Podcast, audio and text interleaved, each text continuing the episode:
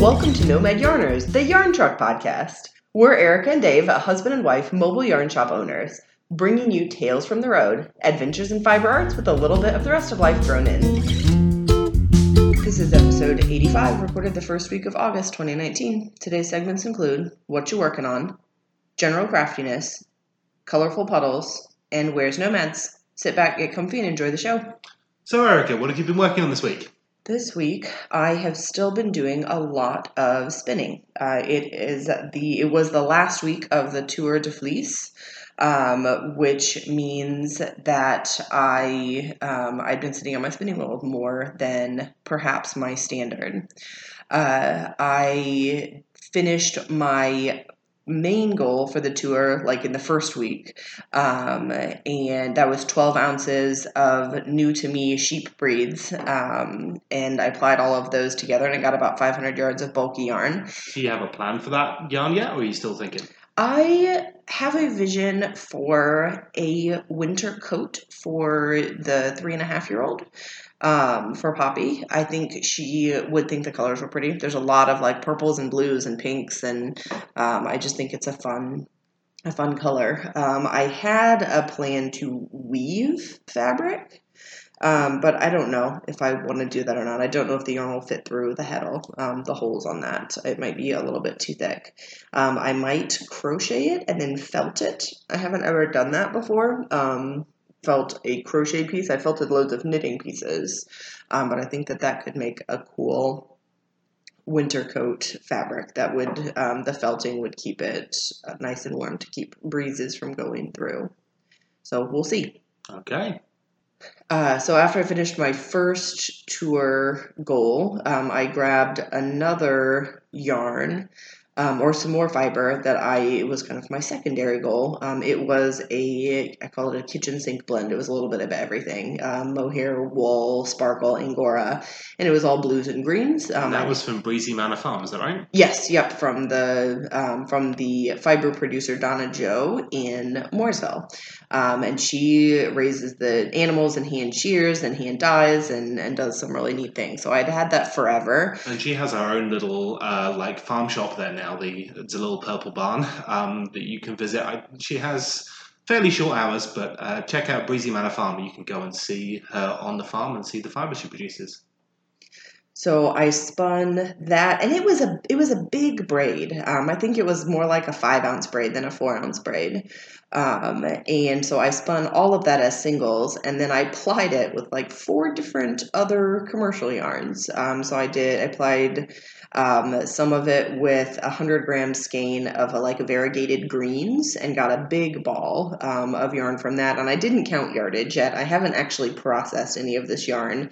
Uh, meaning I skeined it all up, um, put it on a nitty knotty, tied it off in skeins, but you need to you need to soak it, get it wet, um, and then hang it to dry so that it's not so kinky, um, and that it's ready to um, ready to go. And I haven't done that yet. Um, so normally I count yardage and label everything um, after I've done that, and when I'm sort of putting the yarn into storage before I use it. Um, but then I applied the rest of it with uh, two different colors of the same commercial yarn, a like a dark, almost navy teal, um, and then a light, almost like a robin's egg or sky blue. Um, and those were fifty gram skeins. And then I still had some of my singles left over. So then I did a two ply yarn with itself. Um, so both plies were the hand spun, um, and finally finished it off that way. So I have four skeins of that, um, a bunch of yards. Uh, I don't know exactly how many, but a few. Um, and then I started my third project for Tour de Fleece. Um, I got more spinning done than I uh, than I was anticipating. Um, for me, once I sit down on my spinning wheel, it's very addicting. I don't want to get back up again. Um, so if I sit down to spin for five minutes, I end up uh, spinning for longer than that. Um, and so I started another braid that has long since lost any information about it. It's a commercially prepared, um, probably like a Corydale. I, it might be Merino, um, but it's, um, I am lovingly referring to it as clown puke. Um, it's, there are many, many colors, and there's a lot of like primary colors like blue and red and green, and, um, there, it, it's making... I can tell I bought this fiber a while ago. Um, these are not colors, and it's not going to have an effect that I would necessarily choose right now. I haven't even seen this braid. You've been spinning it when I haven't been uh, in the room with you. So uh, so it's you not... Could give, you could go get it now and do a true reaction if you wanted to. It's not bad. I mean, it's not ugly. It's just not my taste. Um, and it's dyed in like a big color hunk, so it's going to be a self-striping yarn. Um, I honestly, what I'm thinking as I'm spinning it is I might over dye this. Um, I might spin it, enjoy the pretty colors while I'm spinning it, and then, um, either ply it with a commercial yarn or with itself and then over dye it, um, to kind of just create more of the color palette that I'm looking for now. Although I have, I'm going to be handed this alpaca yarn in a uh, in a couple of weeks. It's and not ugly. Notes saying make it pretty. It's not ugly. It's just I. It is from a more juvenile period in my like fiber preferences. Um, for me, it's not that um, that nobody should like this. It's just it's not what I'm feeling right now. Um, so we'll see. I didn't get very far into that. I think I only spun one or two days on that one. Um, so I I haven't finished that one. Um, I have quite a bit uh, quite a bit of that left. We'll see if I pick it back up again before the tour next year. Um, I, it tends to be what I'm doing right now is I spin dur- during the Tour de Fleece. Um, which is just an online competition that runs at the same time as the Tour de France bicycle race every year. Um, and then I lose my oomph and I don't go back to the spinning wheel until the next year. Um, so I hope I don't do that because I really enjoy spinning. Um, I also, with Dave's help, did another push at organizing the crafting space in our house. Um, so our, now you can get to your wheel and be able to actually use it other times of the yeah, year. Yeah, spin in the craft room instead of all over the house. Do you know if you see photographs of Erica's craft area? My studio area has not been tidied up, so... Uh... I'm selectively photographing where you cannot see. Dave and I share an, like an office, um, and he has his model painting, and I have my crafting things in the same space. And I have uh, had several uh, large commissions which have taken up um, a lot more space than um, than usual on my kind of shelves and area, as well as before I did that, I'd kind of half-finished uh, reorganizing, so... Um, it's it's it's a bit of a train wreck right now. Um, that's at the end of this week. I will have finished all my commissions with deadlines until basically next year. So I'm gonna after that take a couple of days and just reorganize my studio and make myself a bit more zen in there rather than just panicking all the time. uh, and we'll talk more about the craft room renovation um, in a later segment. Uh, the only other crafting things that I have done are um, I'm continuing to uh, crochet the um, sort of real open, cropped, um, oversized uh, crochet piece that I'm doing out of our Orchard lace yarn, which is one hundred percent silk lace weight. Um, and I am very nearly done. Uh, that is going to be released as one of our patterns with the video tutorial. So I'm kind of at the point where I need to do a couple of five minute videos before I finish up the second piece of that. Um, and then it will be on to seaming, and I'm probably going to add a little edging around the sleeves and the bottom of this. Um, so I've been doing a lot of crocheting with that, and I have really enjoyed it. Um, Um, I also, last night, because I couldn't work on that piece because I needed to do videos, um, I grabbed an old knitting project and did a couple of rounds um, on it's a skein of my hand dye or my hand spun yarn that's a gradient from a very, very light lilac into a very, very dark, almost black purple. Um, and it just fades from one end of the ball to the other. And it's a sock-ish weight. Um, it's my hand spun, and I don't worry too much about the, the thickness as I'm doing. I just spin what I want. Um, but I started with like three stitches, and I just add a stitch every fourth row. Um, and I'm doing two rows with the light end of the gradient and two rows with the dark end of the gradient. So I'm working from both ends of the ball. And as the shawl gets wider, as I add a stitch every fourth row, um, the colors get closer together. So it starts off very, very um, aggressively striped with almost a white and almost a black, um, the super dark and super light purples. Um, and I'm getting into more the, the mid-range of the light color. The dark is still very, very dark purple. Um, so it's a fun effect. I'm liking it. I started this ages ago and put it down as I had all uh, work knitting commitments that needed to get done. You started this as a vacation project when you went away with your parents, I believe. Okay. Last year. Um, so I'm enjoying working on this again. I went to my first exercise class in like ten years um, yesterday evening, and when I got home, I just needed to lay in a heap um, and and work on something. So this is what I grabbed. It's looking good. I think you should finish it on our next vacation. Get it all done. Yeah, at the end of August, we are going on our on our second vacation since the shop Two closed. Two vacations in a year, which is very exciting. Um, we're going to the beach uh, again. Um, and Dave, what have you been working on this week? Well, I have been doing all kinds of stuff. Uh, I'm going to be talking in Colourful Puddles about dyeing some fibre, um, as I got uh, some fibre dyed uh, for a couple of classes. Um, I'm going to be teaching at the retreat. Um, uh, one of the classes is going to be um, little uh, felted uh, cactuses and succulents. Um, so we got some cute little terracotta pots, um, and I dyed a bunch of different cactus colours. So I'll be talking about dyeing that in Colourful Puddles, and if you want to come along and take that class, as well as four other classes, including two dyeing classes from me, as well as be fed for the weekend and spend two days relaxing in the woods. We still have spaces on our fall retreat, September twenty-eighth and twenty-ninth. You can book that at store dot nomad yarn shop dot com. There's not that many spaces left. We've just opened up some extra ones um, as we've reached our initial capacity. So if you'd like to come along, uh, come along. Um, we also... Um, I've been doing some other things for the retreat today in the dye pots as we record. I have the uh, retreat special edition uh, yarn that is dying away. So that's a uh, Blueface Lester and Donegal sock yarn. And the Donegal means, yep, a tweedy, like speckled look to it. And I've been taking my inspiration from the Jameson Camp logo, uh, which is aquas and black. Um, so I'm using that to make a beautiful kettle dye colour.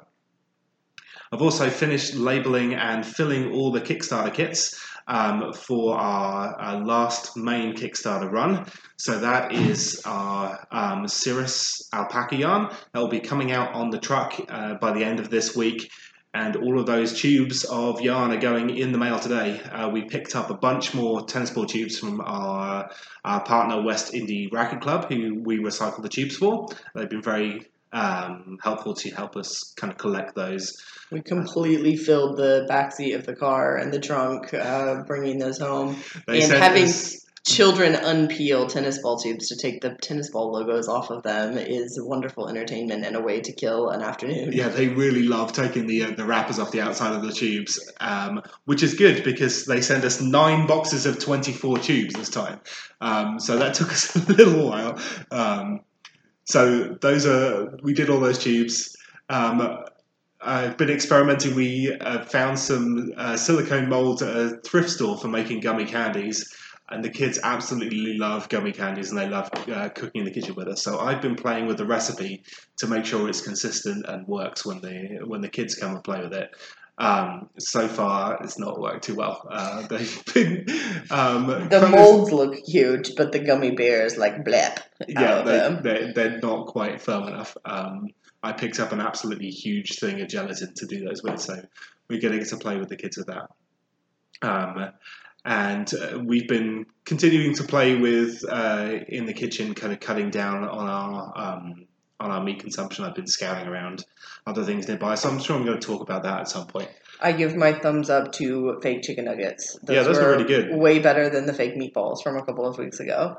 Um, I had fake chicken nuggets with uh, buffalo dip last night, um, and it was delicious. I also ate dinner at ten o'clock at night, which is probably not ideal.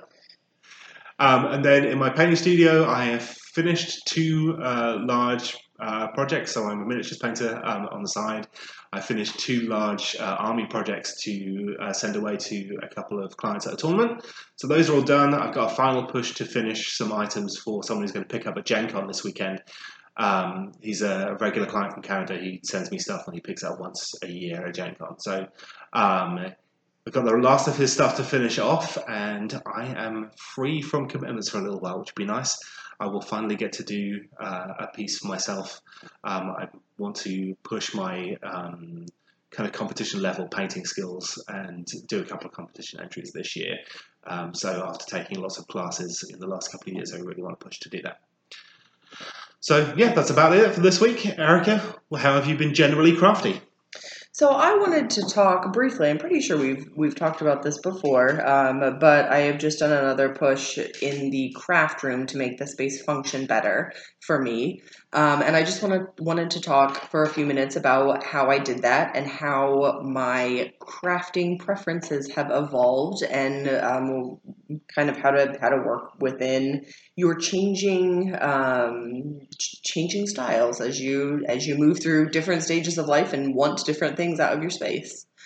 Um, I feel like I constantly struggle with clutter and things and knowing how to where to put things away. Um, that is not a strength of mine, um, just generally in life, uh, but definitely in, in crafting space. I tend to be an instant, like I'll have a thought of what something that I want to make and I instantly want to start it. And so I will abandon whatever project I had been working on. Um, and so I often end up with, ju- and I'll, I'll try to put away the pieces that I was working on, but they end up getting shoved in a bag or in a box, which gets put wherever there is space for it. And suddenly the craft room is covered in bags and boxes of random projects, some of which I let let go so long ago, I don't even remember what I was making, or I can't find all the parts or the pattern for it, or um, or what have you. Um, and I think I have come to the conclusion that the best way for me to function in my crafting space is to have less things. Um, I do feel like I get a lot of crafting done, um, and I do finish a lot of projects and, and accomplish a lot of things that I want to, uh, but I also feel like I don't give myself permission to let go of things that I stopped working on ten years ago and I don't remember what they were. Um, and those take up a lot of space, and it feels like they take up a lot of mental space, um, and kind of stop me being able, um, I feel like I'm not allowed to go buy new things for a new project that I'm excited about because I have all of this material.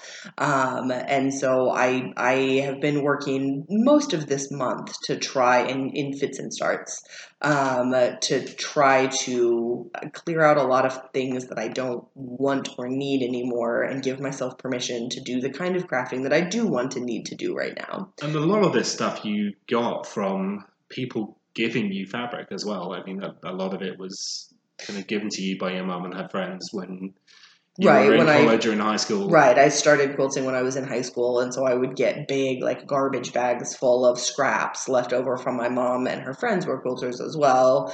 Um, and I felt like I couldn't get rid of them. I had to use them, but they weren't fabrics that I chose or that I wanted. And they were also given to me, I'm getting on for twenty years ago now. It's been a while since I've been in high school. Um, and, uh, so I have been slowly clearing, um, clearing things out. Um, and I found for me, I need a little bit of help. Um, it's a thing that I find very overwhelming, um, to try to do on my own.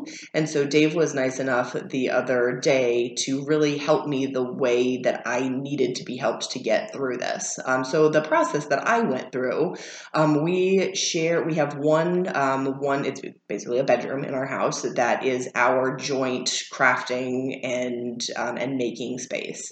And so he has half of it where he has his uh, painting studio set up with his airbrush and all of his paints and all of his jobs and commission work and, and trays of drawing models and all of all of that. Um, and I have my sewing machine, my serger, all my fabric, um, my loom, my spinning wheel, all my yarn, um, all of my crafting, um, things. Uh, and I do heavily lean towards the textile arts. Um, I don't really do any sort of painting or drawing kind of crafts.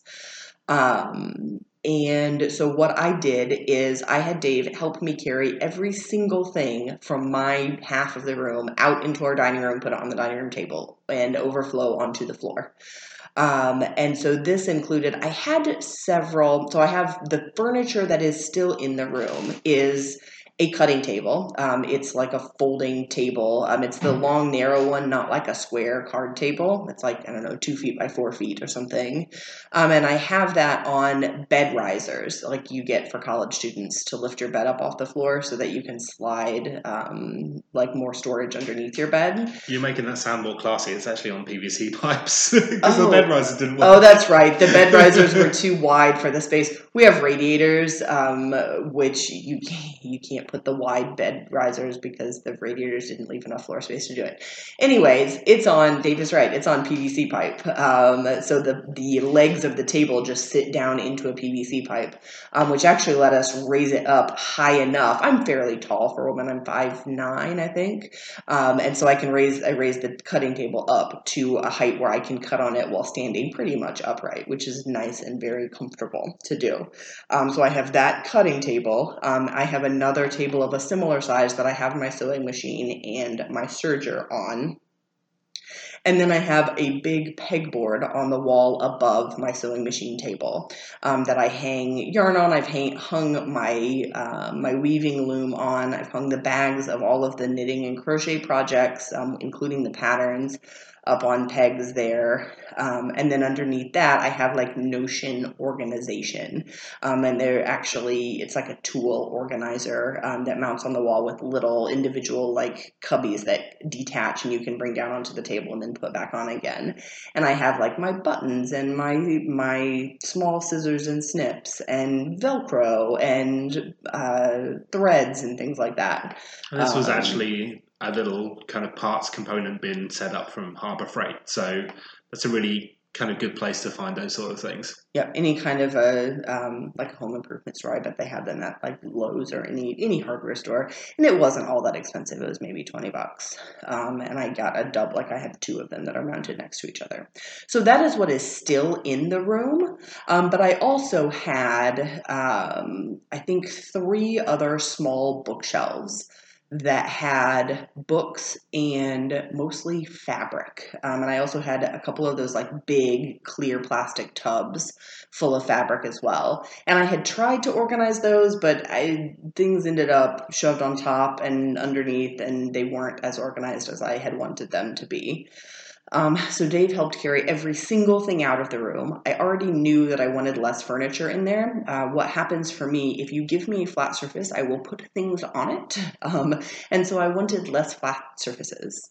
It's kind of like I, I considered going around the house a few times and getting some of those spikes that they put on top of buildings so the pigeons landing on them, just so we don't we don't end up with junk on top of a very flat surface. Yes, I I have that problem in my entire life, not just in the craft room.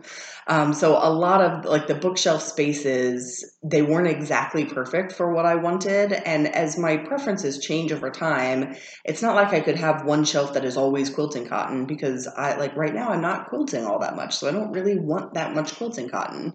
Um, I'm much more in a like stretchy fabric sewing, uh, garment sewing mode. Um, so it, the set shelving wasn't working very well for me because the amount of materials that I had of any given type Uh, changed over the years, and I didn't want to set something up only to have it not function in another few years. Uh, so what we actually did, um, took everything out, took all of the extra furniture out, got it out of the house, um, and I ended up um, using big zippered like blue bags. That they're basically they're the IKEA bags. Um, so they're they hold about as much as a like a laundry basket would.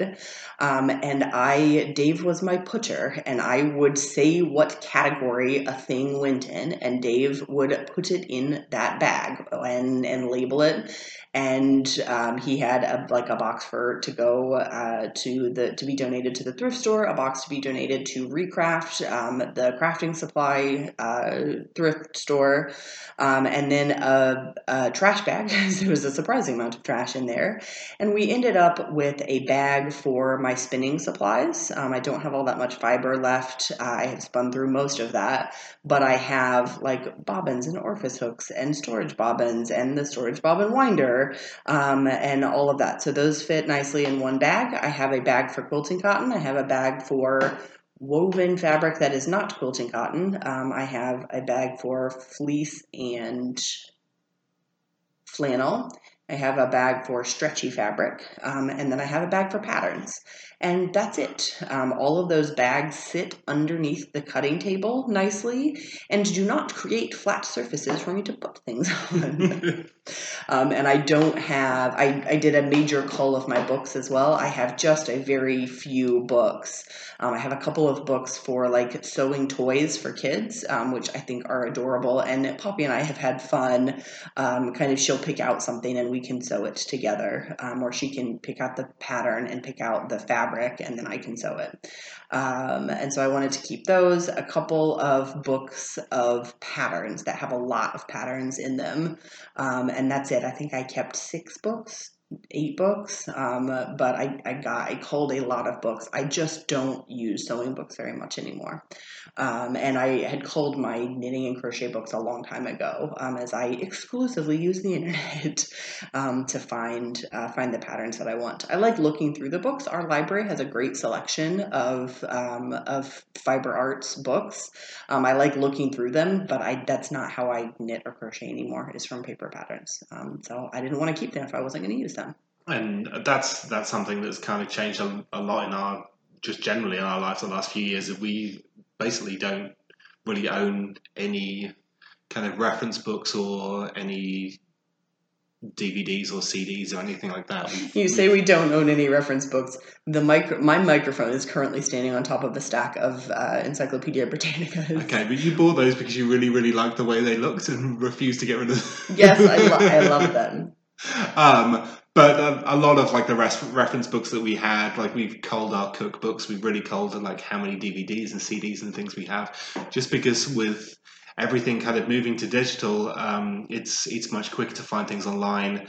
Um, we have a Netflix account, we don't watch that much T V, like it, I have uh, music streaming, so it's we just we just don't use those things and don't want them cluttering up our life. Okay, that, so that was my general craftiness. It wasn't so much a an informative thing for you to do, but more just an explanation of what I did. Um, and I hope that this space is going to work much better for me. I already feel like it um, it is making it easier to put my hand on exactly what I want. Like the project that I, the knitting project that I picked back up last night, I knew exactly where to look for it, um, and it was all in one place, which was nice. So, Dave, what have you been doing with Colorful Puddles this week? Well, I wanted to talk a little bit about dyeing fibre. Um, I've not done much uh, fibre dyeing for a while, so I'm talking about uh, roving before we actually uh, spin it up.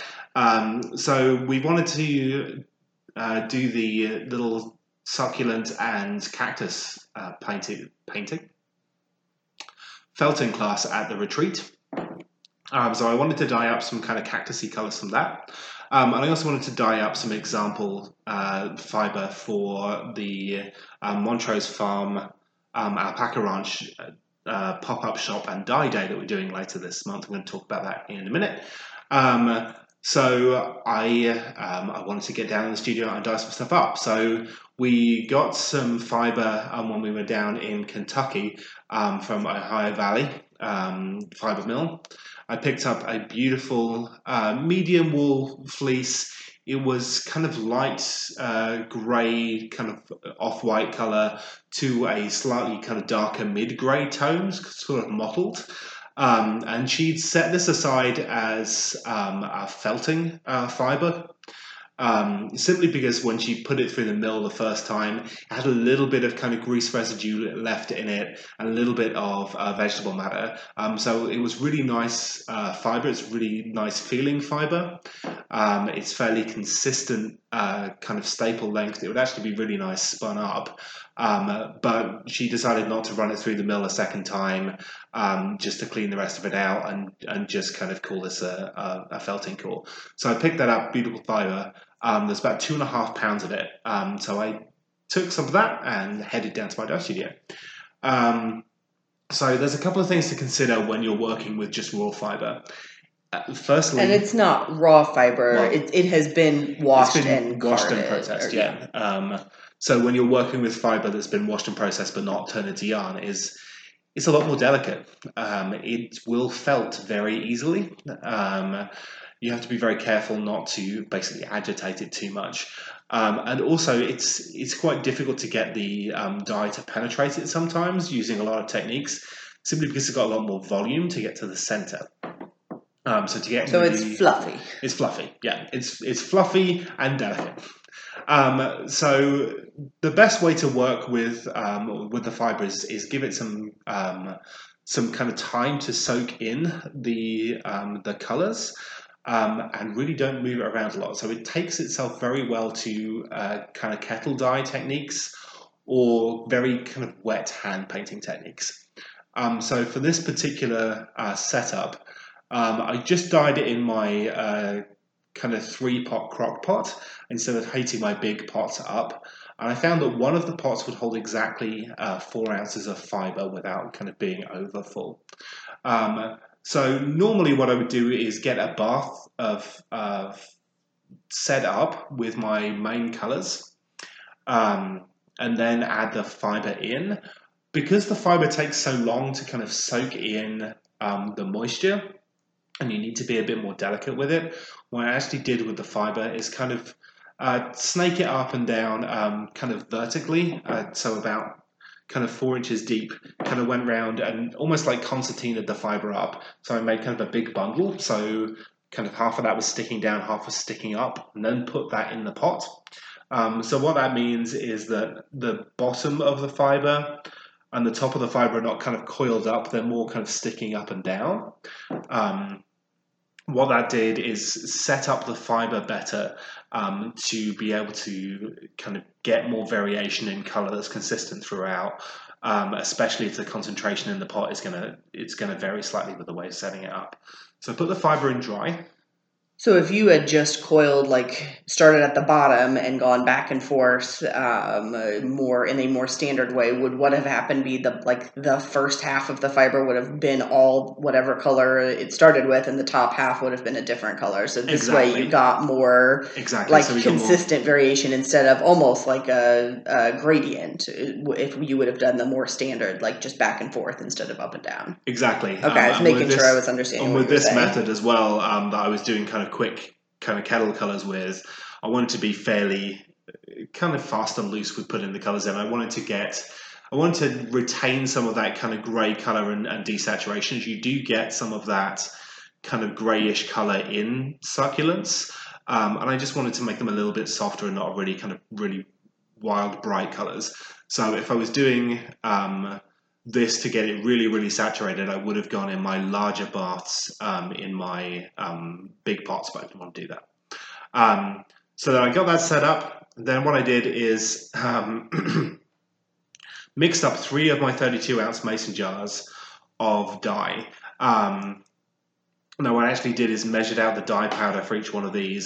I made them a very low concentration um, because four ounces is just over one hundred grams. Basically, I'm dyeing one skein of yarn's worth of fibre, but it's taking up the volume of the entire crock pot where I can normally fit two skeins in, or up to three skeins in one of those. So we don't need a lot of dye. Um, really, we needed kind of less less than one gram of dye essentially to to dye the whole thing. Um, so I mixed up my uh, colours in those mason jars, and essentially. Um, just started pouring. So I started at the center of each of the cakes that I kind of set up, start pouring the dye in very gently. Wool, especially wool that has a little bit of grease in, um, can be fairly water resistant, um, especially with that grease that needs something to dissolve it. So I added some extra vinegar um, into each of my dye solutions to make sure that it was going to kind of penetrate through that grease. Um, actually have some of that corrosive power to remove some of that extra oils. Um, so each of these jars poured very gently in the center and in the sides of the fiber, giving it time to soak in. And it really does take to add the three um, pots of um, water with the very small amount of dye in. It's going to take you like two or three minutes instead of just being able to dump it in. You're looking at about a minute for each one of them to go very slowly pour them in and let the fibre absorb the dye. Um, letting the fibre absorb the dye kind of bit by bit and making sure you don't have any dry spots is going to give you the most consistent look. Again, we want to be very careful. We don't want to felt this, so we don't want to be kind of pulling and tugging the fibre around a lot and squishing it up and down to make sure it's absorbing the water. We just want to let it do it by itself. Um, so what I got filled all the way to the top. I put my lid on and I let the um, the fiber set. I wanted to make it set uh, for a little bit longer than I would for yarn for the same amount. Again, we, we've got a lot of volume there. We're trying to get everything to kind of go straight to the, uh, actually penetrate to the center of this kind of fluffy mass. Uh, make sure it's wet through and dyed through. Um, so I'd normally leave um, in those crock pots, once they're hot, about forty minutes or so um, for um, yarn, and then I'd be able to take it out hot um, and then set it aside somewhere else to cool while I put the next batch in. Uh, with the fiber, I let it dye for about an hour, and then I turned the pots off and I let it sit in the pot until it cooled. Um, so it gives you more opportunity for the uh, fiber to absorb Um, any last kind of moisture to penetrate through the center, and it gives that very last bit of dye a chance to kind of set on the fiber without agitation. Also, when the fiber is cool and you're moving it around, um, it's going to be less likely to felt. Um, the, the heat in there is going to make it much easier to felt it a lot quicker. So if you handle the fiber when it's cool, um, it's going to make it a lot easier um, to not felt it. Um, so then I took the whole uh, kind of liner out um, instead of removing the fiber with my tongs, drained that out in the sink, and then just gave it a very gentle rinse um, with uh, my spray gun. I didn't want to add a lot of pressure there, so it's almost kind of trickling, almost like a shower. I used very little dye, so I made sure that the dye was going to go to completion, so I'm not trying to wash out extra dye. Um, and then basically hang the fiber up like, almost like you would a skein, uh, loop it around a couple of pegs uh, to hang from, and you're all done. So what was what was your impression with this? Is the first time you've dyed fiber in any kind of larger quantity, isn't it? What was your... Yeah, I did some uh, a few years ago. I did kind of tie-dye um, oh, style right. ones uh, for the store when we when we got spinning wheels in. Well, that's several years ago now. Um, it's... Fibre is more of a challenge, um, and it's still something that I'm kind of working on doing more advanced techniques with. I, I did do a couple of other little experiments that I'm not really ready quite to talk about yet. Um, but um, yeah, it's, it, it was good practice for me to get more used to dyeing fibre. Doing the two and a half pounds, it gave me about um, like nine or runs um, of different colours, and I did each one a different colour to really... Um, kind of get some practice playing about with colors and, and blending on fiber, because it does do it differently. They um, look very pretty. I um, I put them into braids and did some photographs of them um, to use for our upcoming, the class that Dave is going to be teaching at the alpaca farm. Um, and they were fun to play with. The colors are very, very pretty. And this is a technique that I'm going to be teaching, because it's fairly easy for people to be successful with this um, technique. Um without kind of agitating the fiber too much, not being tempted to poke it. You just just chill, just let it, just be zen, let it let it do its thing. Um, that's the hardest thing with cable dyes a lot of the time, is don't touch it. Um, once you've got it set up, walk away. Um, you want the colours to blend and mix by themselves, but retain some areas of pure um, tone. And if you start poking it and, and messing about with it, you, you're going to mess up your effect. So yeah, it's especially important with fibre. Okay, sounds good. Okay, so let's talk about where Nomad's going to be for the next couple of weeks, and then we will see you on the road. So uh, today, um, that's uh, Tuesday, July thirtieth. Erica will be at the Avon Farmers Market um, from four till seven. And that's um, our second time here. We had a good turnout the first time, so we're, I'm hoping to see some of you guys. That's a great fun market. It's on U S thirty-six, um, so it's uh, really busy. You can see it straight from the road. Um, on Saturday this week, uh, we will be at Gen, uh, Gen Con, um, well, not really at Gen Con. We will be downtown for Gen Con at ReCraft. Um, so if you are in town for the big gaming convention, come see us. We're just down the street. Um, and I will be running two pop-up dye classes. Eric will be running a pop-up um, arm knitting class. We will be at ReCraft all day from ten a.m. till four p.m. Um, so come see us there. It's going to be really fun. And the um, classes are all free, and they are including your materials for free. So ReCraft is providing the materials. Um, if you feel so inspired, she does a, a lot of food bank donations. So you're welcome to bring some non-perishable foods or a cash donation for her to add to her basket. Um, but only if you want to.